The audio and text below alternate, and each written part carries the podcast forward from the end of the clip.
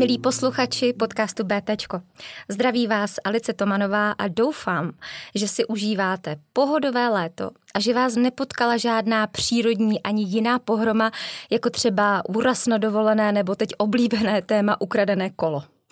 A právě o tom, jak má být připravený v podobě kvalitního pojištění na různé životní kotrmelce každý z nás a jak s tím pomoct vašim klientům, si dnes budeme povídat s jedním z největších pojistných expertů u nás, Dušanem Šídlem. Dušané, vítej v podcastu BTčko. Ahoj Alice, děkuji za pozvání. Hezký den přeju i posluchačům, ať už nás poslouchají v kanceláři, třeba v autě, při vaření, na pláži nebo v posteli. tak doufám, že jich bude nejvíc na pláži v těchto horkých dnech, by to bylo fajn.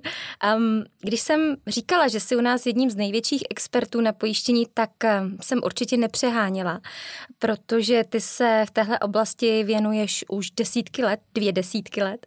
Vystudoval si vysokou školu ekonomickou v oboru financí a pojistného inženýrství. Eh, řadu let si působil jako pojistný analytik u nás v Broker Trustu a nyní pracuješ jako analytik v EUCS a provozuješ také web Akademii pojištění CZ. Přednášíš na vysokých školách, podílíš se na vzdělávání finančních poradců a také si autorem knih Život jako riziko, jednička a dvojka, už to má dva díly, eh, nebo knížky Nenech se dojít a stovek odborných článků. A pokud vím, tak si také velkým fanouškem propojení technologií a financí a samozřejmě technologií o pojištění. Eh, doplnil bys ještě něco? No Alice říkala si dvě desítky, ale čas letí, takže za tři roky se dá říct, že tři desítky let se věnují pojištění. Ale nevypadáš na to. Děkuji. Mm, co se týče knih, tak bych ještě zmínil knihu Jak nás podvádějí. Vzhledem k tomu, že investiční podvody tady v Čechách jsou bohužel stále aktuální, hmm. tak si myslím, že aktuální tato knížka, kde se věnují investičním podvodům. Hmm.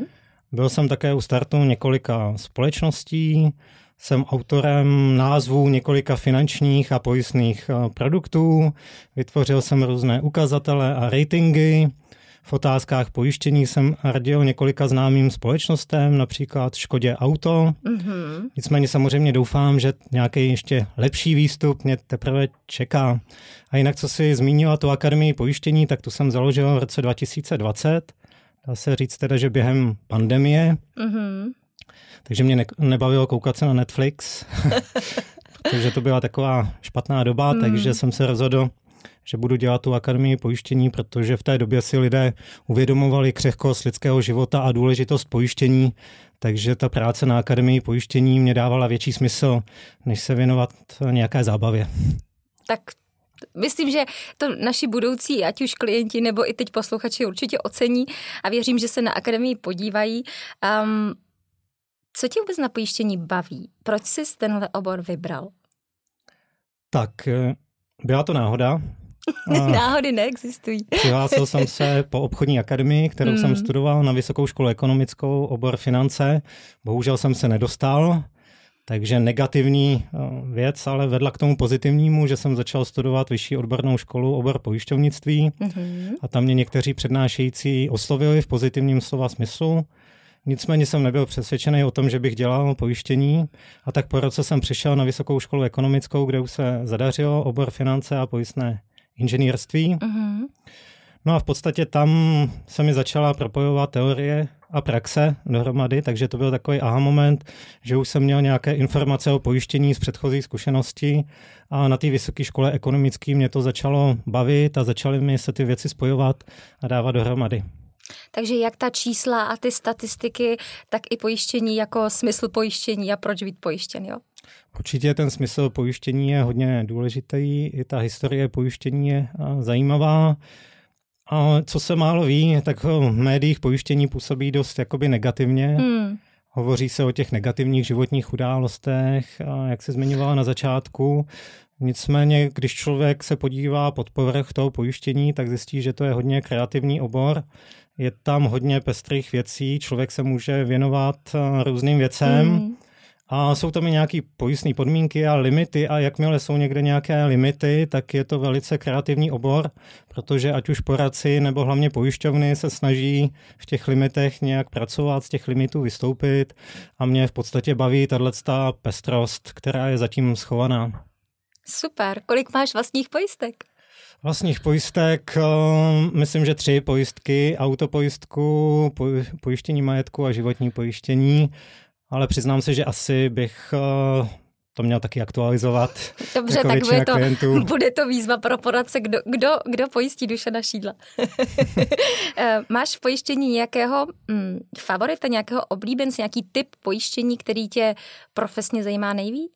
A já jsem myslel, že oblíbence jako člověka, tak Třeba si k němu taky dostaneme. Suky, to teď v dětském pokojíčku ani jiného šéfa.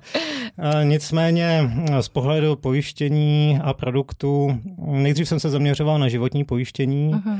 a teďka zase více na neživotní pojištění, takže se mi líbí ta pestrost, to, že to můžu střídat, můžu objevovat nějaké nové věci, v různých typech pojištění a aktuálně ty jako novinky a zajímavé věci vidím víc v tom neživotním pojištění, než v tom pojištění životním. Uh-huh.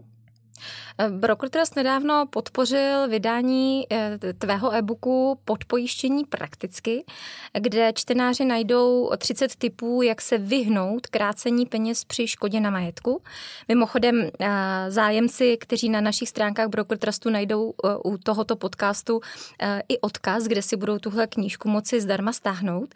Ehm, o podpojištění se mluví intenzivně v posledních letech, hlavně v souvislosti s růstem cen nemovitostí, je stále tolik klientů, kteří v úvozovkách trpí pod pojištěním? Ano, bohužel trpí. Přesné statistiky neexistují, těžko se to hmm. počítá. Nicméně podle odhadů České asociace pojišťoven asi dvě třetiny lidí mají nějaký problém s pojištěním majetku z pohledu toho podpojištění takže pořád je to velký problém. Jinak bych chtěl poděkovat Broker Trustu za podporu toho e-booku a všem spolupracovníkům, kteří se na tom podíleli. Myslím si, že to um, byla největší výzva finanční gramotnosti v České hmm. republice, protože Češi často řeší poplatky v bankách, což jsou desetikorunové nebo stokorunové položky a v případě zanedbání toho podpojištění hovoříme o statisících až hmm. milionech korun. Je to podpojištění opravdu ten trend těch posledních několika let, kdy tak dramaticky rostly ceny nemovitostí, nebo je to dlouhodobější?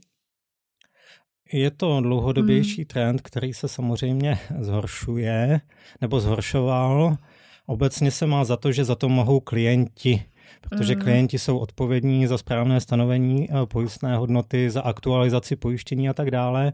Nicméně já si myslím, že ta chyba není jenom na straně klientů, ale že je i na straně pojišťoven, protože pojišťovny se jaksi zbavily té odpovědnosti a neposkytovali dostatečné nástroje na to, jak eh, by se ty klienti měli tomu podpojištění ochránit.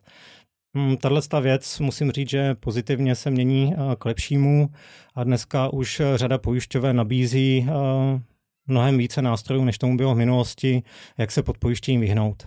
A i naši poradci věřím, že k tomu velkou mírou můžou přispět a poradit správně klientům, že?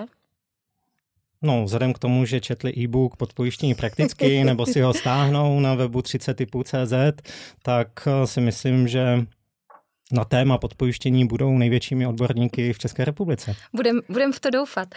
Um, takže platí, jak píšeš v úvodu knihy, o podpojištění se hodně mluví, ale málo se o něm skutečně ví.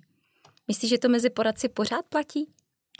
Já si myslím, že to platí, protože ono o podpojištění se hodně mluvilo, vyšlo hodně článků, ale nikde se nenapsalo, jaká pojišťovna to dělá dobře, jaká pojišťovna mm-hmm. to dělá mhm. špatně a tak dále.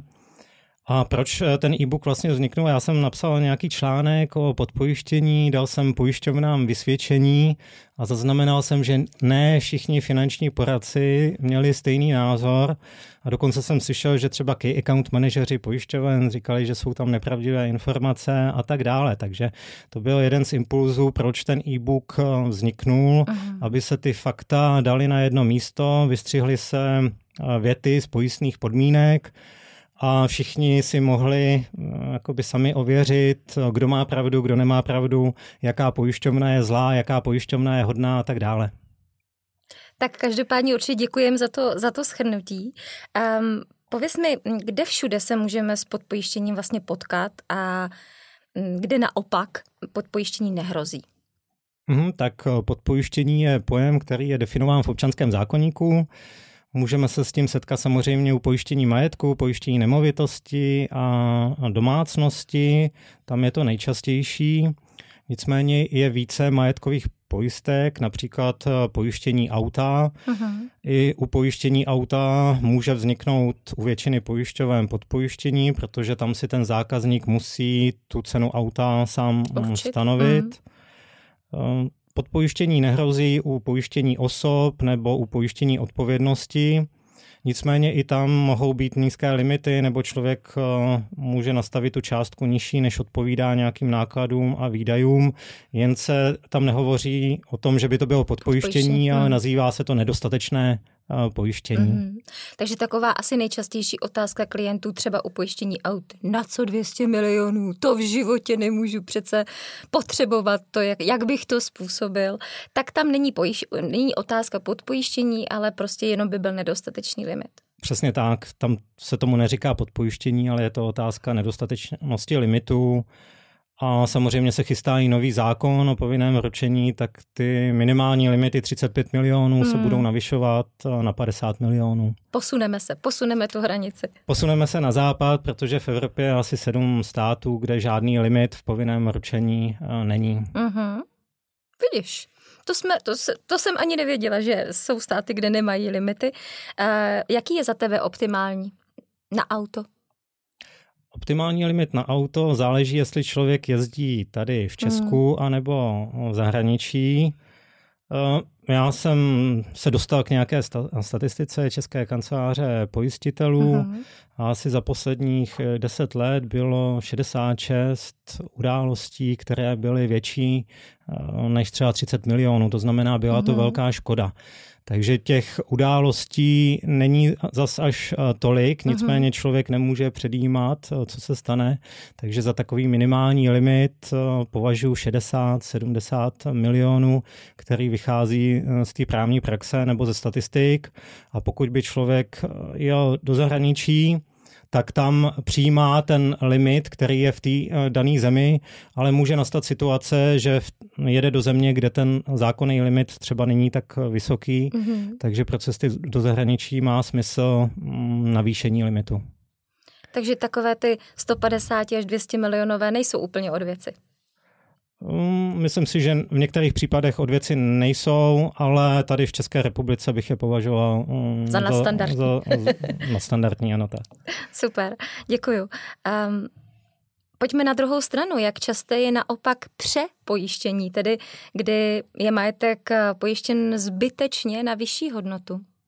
Mhm, tak to je zajímavá otázka. O přepojištění se moc eh, nemluví, protože to není zase takový problém, protože klienti platí víc peněz a nehrozí hmm. jim, že by dostali eh, málo peněz. Já jsem se s přepojištěním setkal v některých případech, například v situaci, kdy finanční poradce pojistí bytovou jednotku na tržní cenu Aha. a zvolí produkt, eh, který to neumožňuje, respektive umožňuje to, ale v pojistných podmínkách má, že pojistnou hodnotou té bytové eh, jednotky je nová cena, to znamená mm-hmm. ne tržní cena. Finanční poradce pojistí byt na tržní cenu, ale ten klient nikdy tržní cenu nedostane. nedostane. Mm-hmm. Takže to je jedna forma přepojištění, s kterou jsem se setkal. Mm-hmm. Potom, jak byly ty tornáda na Moravě, tak jsem zažil případ, že klienti, kteří měli negativní zkušenost s podpojištěním, tak radši z důvodu obezřetnosti a na základě rady pojišťovny zase tu částku přestřelili. Mm-hmm. No a pak jsou takové případy, které se nedají nazývat přepojištění, ale v uvozovkách o přepojištění můžeme hovořit.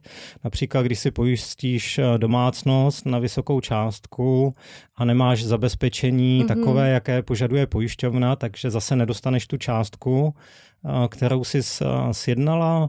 A samozřejmě v životním pojištění mě ještě napadá téma přepojištění, že se setkávám s tím, že někteří klienti mají vysoké pojistné částky na smrt, uh-huh. přestože tam existují nějaké státní dávky a v některých případech nejsou tak malé. Uh-huh. Takže se přeceňuje pojištění smrti třeba na úkor na úkor pojištění invalidity. Takže uh-huh. i to přepojištění a přepojištění v uvozovkách je téma, má smysl se nad tím zamyslet a dát si na to pozor. A možná, eh, když to takhle říkáš, tak hlavně z toho důvodu, aby eh, klient pak neočekával plnění, které nedostane, protože vlastně něco nesplňuje, ať už to je ta nová cena, nebo, nebo by to bylo nedostatečné zabezpečení. A to je v praxi poměrně častá věc, hmm. že klienti mají určité očekávání podle názvu toho produktu, například pojištění hmm. denně, denního očkodného v případě úrazu nebo pojištění náhradního vozidla. Ten název vyvolává určitý dojem, ale už se neví, že tam je řada podmínek a v hmm. praxi ty klienti, eh, ty klienti, pokud nejsou dobře, nejsou jim dobře vysvětleny ty podmínky toho pojištění, tak jsou pak zklamaní a viní z toho logicky finančního poradce. Hmm. Um, možná pojďme zpátky k tématu podpojištění, přeci jenom je to častější jev, tak um, jak se v přístupu k podpojištění liší pojišťovny? Um, například v určité toleranci, eh, kolik by nakonec vyplatili té pojistné částky? Pojišťovny se liší a liší se hodně. Liší se v tom, jestli mají hodného právníka nebo zlého právníka.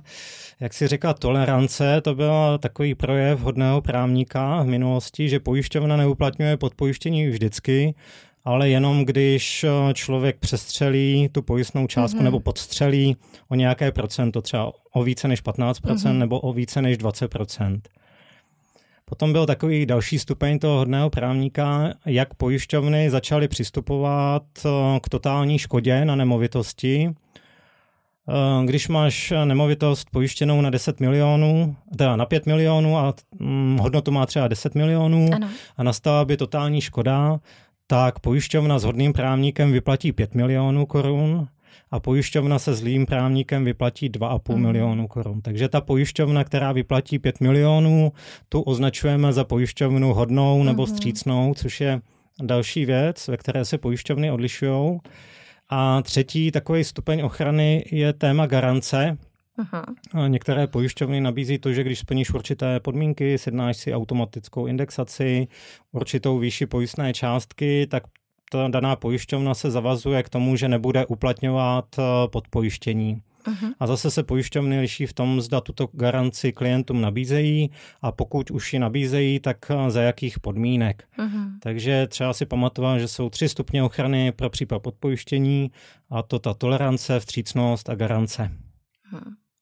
A předpokládám, že ve tvé, ve tvé knize najdeme nějaký drobný návod, jak se, jak se pojišťovny chovají, nebo to tam úplně nenajdeme? A ta kniha je unikátní v tom, že tam obsahuje informace o pojišťovnách, mm-hmm. takže jednoduše lze tam to nastudovat a zjistit, že existuje teďka pět pojišťoven, který k tomu podpojištění přistupují takovým způsobem, že ho lze označit za splnění nějakého klíčového kritéria a za vstřícný uh, přístup. Super. Děkuji, děkuji. Myslím, že pro naše poradce by to mohl být potom hezký návod. Co by tedy měli naši poradci dělat, aby své klienty před podpojištěním ochránili? A možná rozdělíme to, prosím, na stávající klienty, kteří už nějakou smlouvu mají, historicky třeba mají, i třeba další dobu, a potom na klienty nové. Tak to, co řeknu, se ti asi bude líbit, protože jsi šéfka vzdělávání, jestli se nepletu, je to ano, tak. Ano. Takže první taková základní věc je se vzdělávat, protože pojistný trh se neustále mění, ty pojistné produkty uh, se vyvíjejí. Uh-huh. Takže to by byla jedna rada, mít přehled, jak, po, jak jednotlivé pojišťovny přistupují k tomu podpojištění. A v zásadě jsou teda asi tři skupiny pojišťoven. Pojišťovny, u kterých nemůže vzniknout riziko podpojištění, to jsou asi dvě až tři pojišťovny.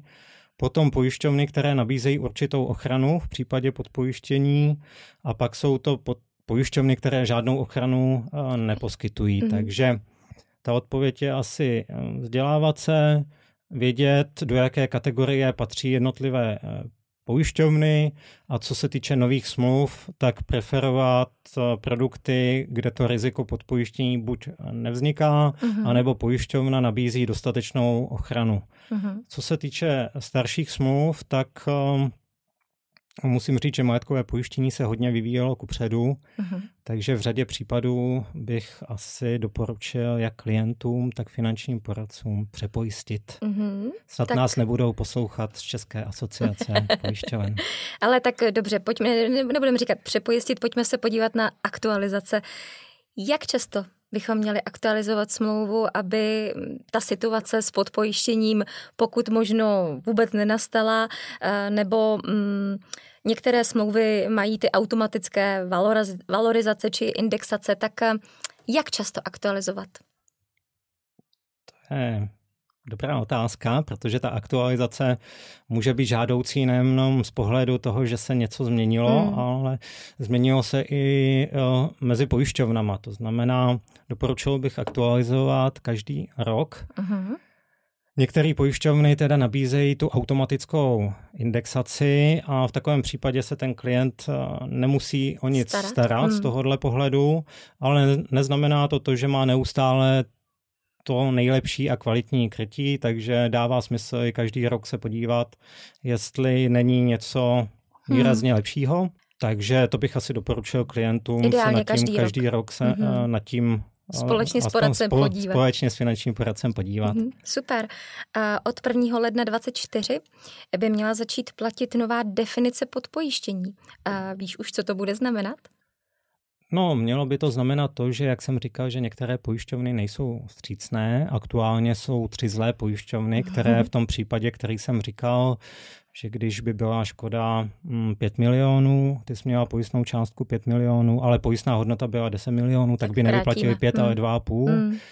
Takže mm, pro ty nové smlouvy by už eh, tahle ta možnost dvojího krácení při totální škodě být eh, neměla. Uh-huh. Otázka je, jak, to, mm, jak se bude postupovat u těch starších smluv. Eh, já si se domnívám, že by ta vstřícnost měla být i u těch starších smluv, takže určitě mám v plánu ty tři zlé pojišťovny oslovit a zeptat se, zda budou postupovat jak? vstřícně hmm. jak u nových, tak i u starých smluv. Tak eh, já možná znovu připomenu, že zájemci eh, najdou Dušanovu knížku na našich stránkách, kde si ji mohou zdarma stáhnout a pod pojištění v ní najdou vysvětlené skutečně od A až do Z. My se možná pojďme posunout k dalším oblastem, aby jsme se nedrželi jenom toho, jenom toho podpojištění. Eh, Dušane, hm, kde je teď na pojistném trhu nejvíc živo v uvozovkách? Kde jsou nějaké žhavé novinky? Kurková sezóna není, nevím, kdy se bude podcast zveřejňovat. Nicméně v majetkovém pojištění řada pojišťoven pojistné produkty vylepšovala.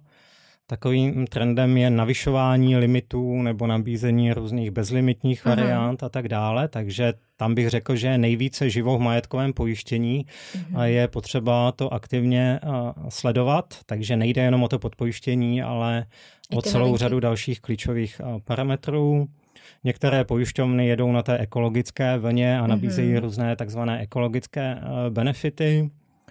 Co se týče autopojištění, tak čtyři pojišťovny nabízejí nějakou slevu nebo hodnotí bezpečno, jedna pojišťovna hodnotí bezpečnost jízdy, což je taková jedna z novinek, že mm. si stáhneš aplikaci do mobilu a máš ji v telefonu a ta aplikace tě sleduje a hodnotí, Velký bratr hlídá, jo. a hodnotí, jak brzdíš, jak zrychluješ, mm-hmm. jestli se nekoukáš do mobilu během jízdy. Koukaj se. Já naštěstí ne. Tak to je v pořádku, tak bys měla pak zřejmě vyšší slevu na pojištění. Já myslím, že díky rychlosti bych neměla. no, tak Aplikaci na to už teda máme, dobře. Aplikace už existuje, nicméně to nabízí zatím jedna pojišťovna co se týče životního pojištění, tak eh, tam je také pár trendů. Více pojišťoven se zaměřuje na pojištění dlouhodobé pracovní neschopnosti, tam nabízí nějaké novinky. V úrazovém pojištění progresivní plnění, to poradci hodně sledují, tak to se tam taky dost mění a pojišťovny to eh, vylepšují. A co se týče jednoho klíčového parametru, jak pojišťovny plní v souvislosti s psychickými nemocemi u prvního stupně invalidity, tak přibývají pojišťovny, které eh, tuto výluku eh, nemají. Uh-huh. Takže pokud bych byl finanční poradce a měl jsem půl roku starou informaci, že bych si myslel, že tahle pojišťovna je dobrá, v něčem tahle pojišťovna je zlá, uh-huh. tak by stálo eh, za úvahu si trošku oprášit ten aktuální stav a například sledovat moje webové stránky www.akademiepojištění.cz. Tam to najdeme. Eh, mě možná ještě zaujala ta eh, ta část těch bezlimitních eh, smluv na třeba to majetkové pojištění, jak se stanoví cena, když vlastně nemáme ten limit? Jak to klient platí? Jak to ta pojišťovna počítá? No, v některých případech bezlimitní je trošku marketingová záležitost, Aha. protože ono to dobře zní, ale v podstatě to znamená jako vysoký limit. Hmm. Oni některé škody pojišťovny vědí, jak jak ta škoda může být velká, uh-huh. kolik třeba stojí čelní sklo a tak dále. Uh, takže je to omezeno určitým limitem. Stejně tak třeba v cestovním pojištění, když si sednáš bezlimitní pojištění, tak pojišťovna nebude plnit uh, do nekonečna. do nekonečna, hmm. protože podle jiných podmínek, jakmile je ten stav jako stabilizovanější, umožňuje převod, hmm. převoz do České republiky, tak um, tak uh, ta povinnost nebo ta možnost ten limit vlastně má. nastane. Hmm. Takže řekl bych, že bezlimitní pojištění znamená pojištění uh, s vysokým, s vysokým limitem. A ne vždycky to znamená, že bez limitu je lepší než u toho majetkového pojištění to ještě loni bylo poměrně jako takové žhavé téma a velmi diskutované a jak to nakonec určíme a co teda klient ve skutečnosti dostane. Ale jak říkáš, limity jsou vyšší, ale, ale klient platí nějaký, řekněme, průměr, jestli to chápu správně.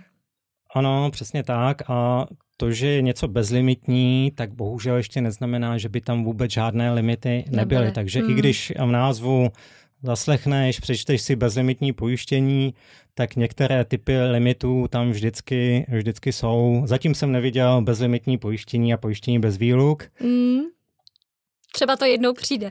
Dobře, děkuju. Um, je takové nechci říct kliše, ale řekla bych zbožné přání, že poradce je klientovi k ruce a pomáhá mu a, a nejenom při tom sjednávání pojištění, ale uh, mohl by mu pomoci při likvidaci pojistných událostí. Samozřejmě ne, že by to mohl vyřídit za něj, ale co všechno by poradce mohl pro svého klienta udělat v případě pojistné události?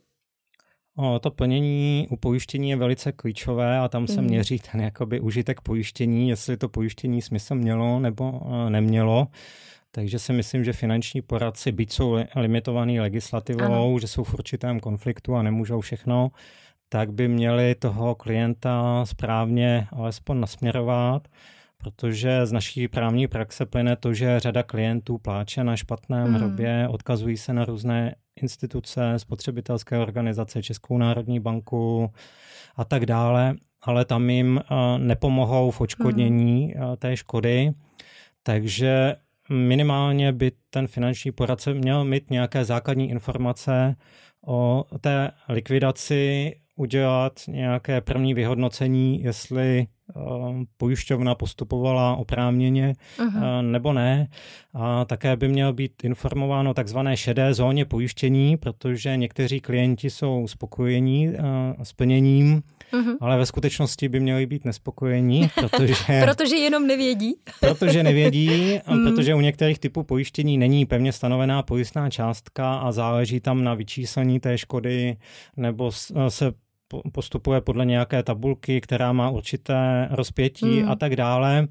Takže mm, v takovýchhle případech je vždycky lepší konzultovat tu událost eh, s právníkem. Hmm. A co mám informaci, tak finanční poradci Broker Trustu tam problém nemají, protože mám pocit, že mají nějak k dispozici službu garance EUCS. Mají, mají. To jsme moc rádi v loňském roce a myslím, že letos na jaře jsme i v podcastu právě s Lukášem Kaplanem eh, tady si povídali o tom, eh, že naši poradci mají možnost konzultovat eh, v rámci garance EUCS jak pro své klienty, ne pro ně samotné, pro své klienty samozřejmě, eh, minimálně prodiskutovat, jak řešit pojistnou událost, aby klienti nepřišli o žádnou korunku. Tak to je skvělá zpráva a velice užitečná služba. Tak věřím, že spousta klientů garanci využije, eh, minimálně když už budou muset v tom okamžiku. Na začátku jsme se bavili o podpojištění. Kde jinde se ještě podle tebe v pojištění chybuje? Často chybuje. Na jaké nešvary narážíš v té poradenské praxi? Tak to je citlivá otázka, mluvit o chybách finančních poradců. Pokud existují samozřejmě. o, pouze u poradců, kteří začínají, mm-hmm. tak narážím na některé chyby. Kromě toho podpojištění je to to, že některé typy pojištění podceňují, to znamená, některá rizika u klientů nejsou pojištěná. Mm-hmm. Potom se třeba v tom životním pojištění podceňuje důležitost eh, zdravotního dotazníku, vyplnit ho úplně uh-huh. a pravdivě, takže uh-huh. ne každý klient dokáže hnedka na první schůzce vědět eh, svoji zdravotní eh, minulost, takže to je další oblast, kde se chybuje, byť za to není odpovědný finanční poradce, hmm. ale měl by tomu klientovi tu důležitost vysvětlit. Umět vysvětlit. Hmm. Potom se chybuje v tom, že se nerozlišují různé metodiky pojišťoven, takže pokud se naučím názvo sloví jedné pojišťovny, mm-hmm. Tak si nemohu myslet, že tak postupují všechny pojišťovny. Například to, co je vandalismus, nebo co se zařadí do vedlejšího objektu, není jak stejné, se, není hmm. stejné u každé pojišťovny. Potom se někdy podceňuje to, že se určitým typům klientů doporučí nevhodný produkt. Aha. Například pokud bych klientovi, který má epilepsii, doporučil úrazové pojištění, kde by byla výluka na záchvaty mm-hmm. a poruchy vědomí, anebo pokud klientovi, který má nějaký už počínající zdravotní problém nebo ho měl mm. v minulosti, doporučím pojištění s výlukou na předchorobí, tak to může být další problém. Potom, jak jsme se o tom bavili, tak taková ta nedostatečná pomoc při likvidaci, tak mm-hmm. to mhm. bych řekl, že je problém mm, taky u některých uh, poradců. Takže určitě by se uh, dala najít celá řada nešvarů a vlastně uh, to byl jeden z impulzů, proč jsem třeba založil tu akademii pojištění a věnuju se tomu vzdělávání. Mm-hmm. Možná, když jsme tady narazili na to životní pojištění, uh, obrovské téma jsou kalkulačky, výpočty pojistných částek. Naši poradci v Broker Trustu historicky jsme používali kalkulačku, teď je pomalu začínáme v spolupráci s EUCS s pojistným plánem a nejčastější otázka je, jak se to vlastně počítá, kde se ty pojistné částky berou a jestli více se zaměřujeme na příjem klienta nebo nutné výdaje.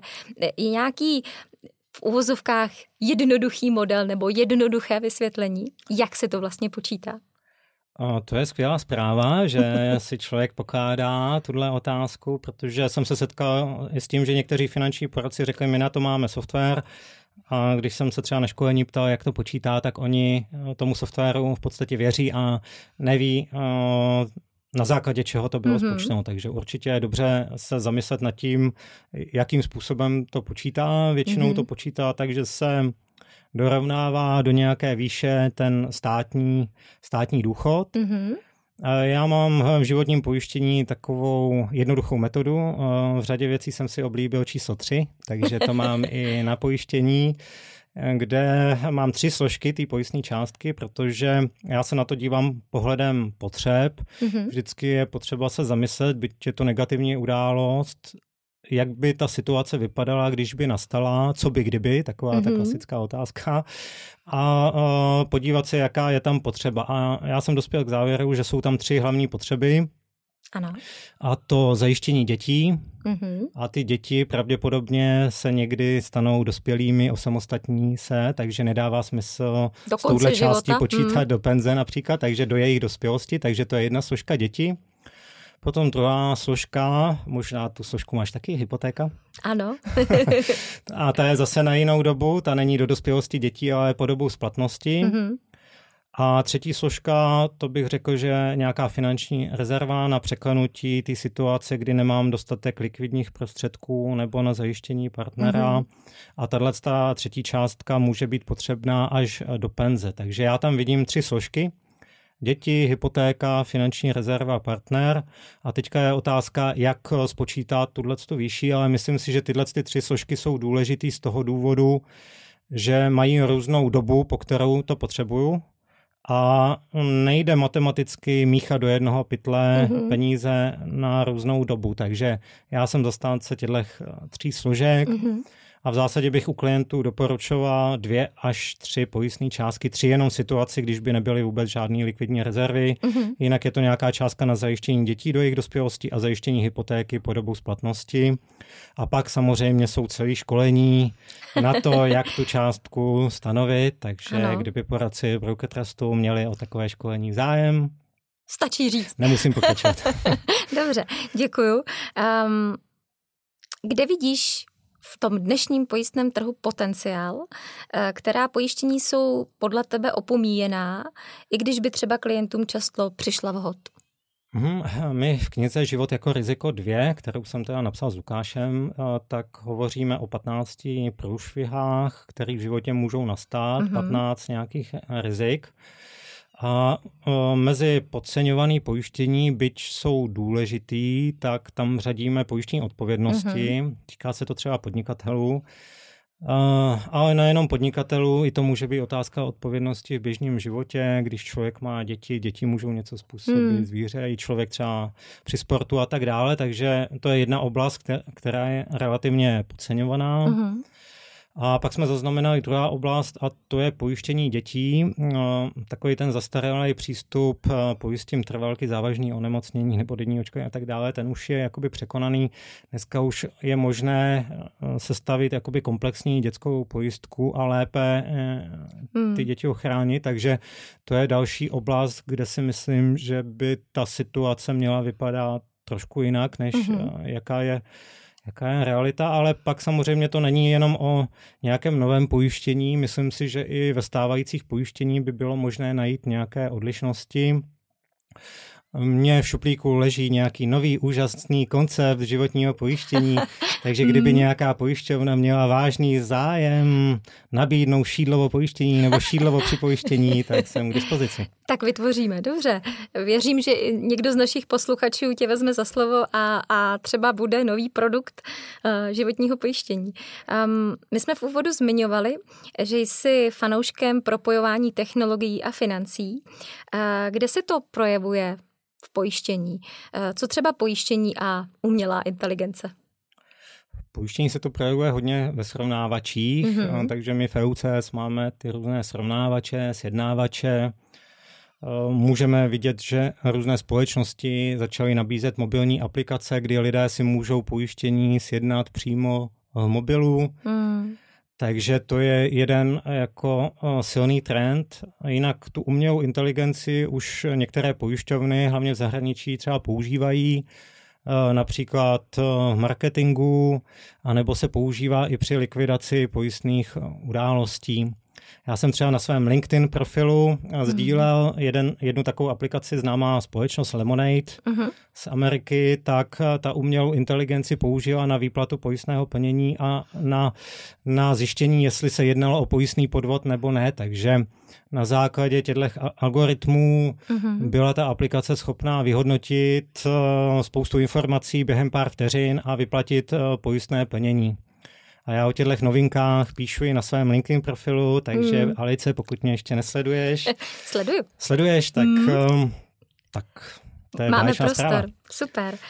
Um, v loňském roce si už zmiňoval, napsal druhý díl knížky Život jako riziko spolu s Lukášem Kaplanem. Um, na co si, kromě těch 15 případů, co, co bylo nového oproti prvnímu dílu, na co jste se zaměřili a hned otázka, která nemůže počkat. Chystáš něco nového? tak ta život jako riziko dvě, ta kniha je štěstí, že vznikla. Také jsme měli s Lukášem takovou jednu menší hádku, ale nakonec jsme ji ustáli a nebyla osobní, byla přes četovací aplikaci, takže mm-hmm. kniha vznikla což je dobrá zpráva, protože tam je 80 případů ze života, takže je hodně založená na praktických případech, kdy pojišťovny krátily plnění nebo neplnily a na základě těchto praktických případů lze odvodit spoustu zajímavých doporučení. Já, i když jsem se zabýval pojištěním dlouhý léta, tak když jsem viděl, jak některé pojišťovny argumentují na základě nějaké věty v pojistných podmínkách, tak jsem si více uvědomil, jak zdánlivě neškodná věta v pojistných podmínkách se může stát eh, škodnou zásadní. a zásadní. hmm. A je lepší se učit na chybách druhých lidí, byť to je takové nepříjemné, než na vlastních chybách. Takže to bych řekl, že je výhoda té knihy, že jsou tam konkrétní praktické případy, názory klientů, názory právníků a nějaké ponaučení z toho. Jak a co se ptala, co chystám, takže mm, FUC analyzujeme i slovenská pojištění a když řeknu tady pro český trh, tak chystáme nějakou vzdělávací akademii mm-hmm. a to ve spolupráci eh, s KFP. Chystají se taková různá následná eh, vzdělávání. Pokud se bude dařit, tak určitě se můžou poradci těšit na mm, různé infografiky, další e-booky a věřím, že i nějakou fyzickou knihu fyzickou, kterou si budeme moc přečíst. Já musím říct, že mm, druhý díl Život jako riziko máme doma, ale ještě se přiznám, že jsem to nepřečetla, tak si to dávám jako letní úkol.